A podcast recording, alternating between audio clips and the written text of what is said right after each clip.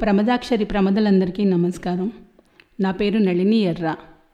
జ్యోతి వల్లభోజు గారు ఇచ్చిన ఈ అవకాశాన్ని నేను కూడా సద్వినియోగం చేసుకోవాలని ఈ చిన్ని ప్రయత్నం చేస్తున్నాను. ఈరోజు నేను చదవబోయే కథ నేను రాసిన కథే. కథ పేరు ఆసరా. రాఘవయ్య గారు ఫ్లైట్లో కిటికీలో నుండి కిందకు చూస్తున్నారు. ఇంతలో ఎయిర్ హోస్టెస్ వచ్చి అందరూ సీట్ బెల్ట్ పెట్టుకోండి ఇంకో అరగంటలో ఫ్లైట్ ల్యాండ్ అవుతోంది అని చెప్పగానే శారదమ్మ గారు కాస్త ఉద్విగ్నతకు లోనయ్యారు. తన కుడి చేతితో రాఘవయ్య గారి ఎడమ మోచేతిని గట్టిగా పట్టుకుని ఆయన భుజం మీద తలవాల్చి రాఘవయ్యారు కూడా ఎంతో ఉద్విగ్నంగా తన కుడి చేత్తో శారదమ్మ తలను నిమురుతూ ఉండిపోయారు. ఏమండి? ఫ్లైట్ దిగాక మనం అమ్మాయి వాళ్ళ ఇంటికి వెళ్ళకుండా మన ఊరికి వెళ్ళిపోదామండి. అలా అని అమ్మాయికి ఫోన్ చేసి చెప్పండి. ఏంటి? నీకు అలాగే అనిపించిందా శారదా?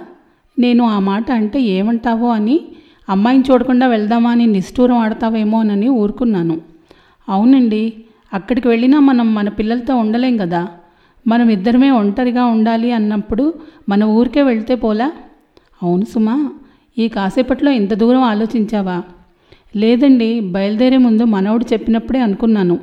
అదేదో క్వారంటైన్లో మన ఇద్దరమే ఉండాలట కదా పదిహేను రోజులు ఇల్లంతా తిరగకుండా ఒకే గదిలో ఉండాలని మనం మన పిల్లలతో ఉండలేనప్పుడు మరి ఇంకా ఎందుకు అక్కడ మన ఊరికి వెళ్ళిపోదాం అన్నది. అలాగే దిగాక ఫోన్ చేస్తానులే అన్న రాఘవయ్య మాటలకు నిశ్చింతగా కళ్ళు మూసుకుంది. ఎయిర్పోర్ట్లో దిగగానే రాఘవయ్య గారు కూతురికి ఫోన్ చేశారు. నేను కిందే ఉన్నాను నాన్న మీరు లగేజ్ తీసుకుని వచ్చేయండి అంది. ఫార్మాలిటీస్ అన్నీ పూర్తి చేసుకుని కిందకు దిగదగానే కూతుర్ని చూసి చేతులు చాపిన శారదమ్మను రాఘవయ్య గారు వారించారు. తన తప్పు తెలుసుకుని ఆగిపోయిన శారదమ్మను చూస్తూ కూతురు రాజశ్రీతో ఇదమ్మా మీ అమ్మ సంగతి. మిమ్మల్ని చూస్తూ మిమ్మల్ని తాకకుండా వదలకుండా ఉండలేదుగా? ఎక్కడున్నా కొన్నాళ్ళు అందరికీ దూరంగా ఉండాలి అన్నప్పుడు ఊళ్ళోనే ఉంటే మంచిది కదా. అందుకే మేము ఇక్కడి నుండే ఊరికి వెళ్ళిపోతాం. మరేమనుకోకు? బస్ డిపోకి క్యాబ్ మాట్లాడమ్మా అన్నారు.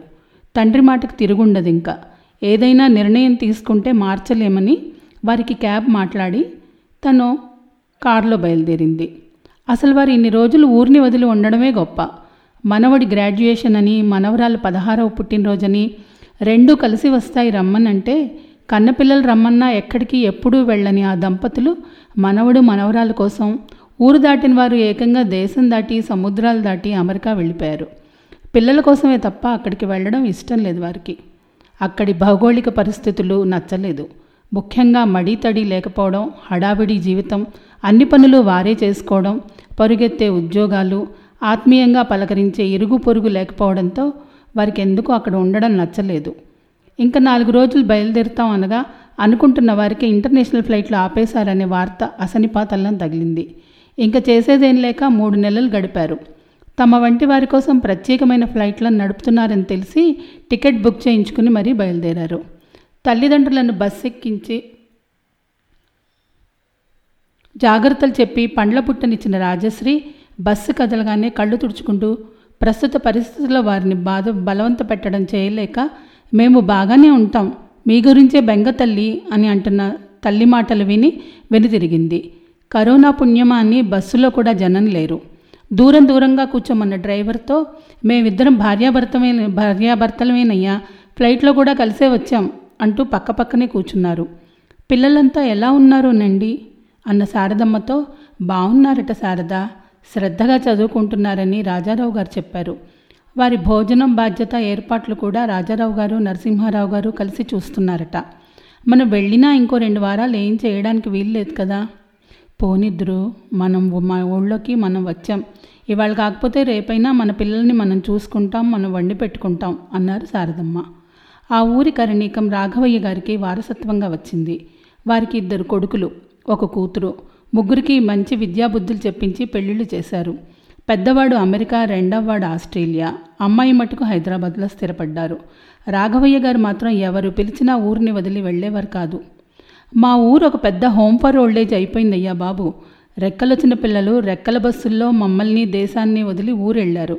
కానీ ఇక్కడ మాకు అన్నం పెట్టే రైతన్నలు వారి పిల్లలు బడుగు జాతి వారు మిగతా పేదరికంలో మగ్గుతున్న వారు చాలామంది ఉన్నారు వారికి మేమంతా ఆసరాగా ఉండాలి కదా. ఆ పిల్లలు కూలికి పోకుండా చదివించి మంచి పౌరులుగా తీర్చిదిద్దాలి మరి. ఆ బాధ్యత మా మీద ఉంది అని ఆ దిశగా ప్రయత్నం చేశారు. శారదమ్మ గారు కూడా సహకారి సహకరించారు. అందుకే ఊరివారి సహకారంతో రాఘవయ్య గారు విజయం సాధించి పనిని సులువు చేసుకున్నారు. దిగండి సార్ అన్న డ్రైవర్ మాటకు ఈ లోకంలోకి వచ్చారు. సూట్ కేసులను దింపడంలో సాయం చేసిన డ్రైవర్కి ధన్యవాదాలు చెప్పి ముందుగానే రాజారావు గారికి ఫోన్ చేసి చెప్పి ఉంచారు. అందుకని అతని రాక కోసం ఎదురు చూస్తూ కూర్చున్నారు.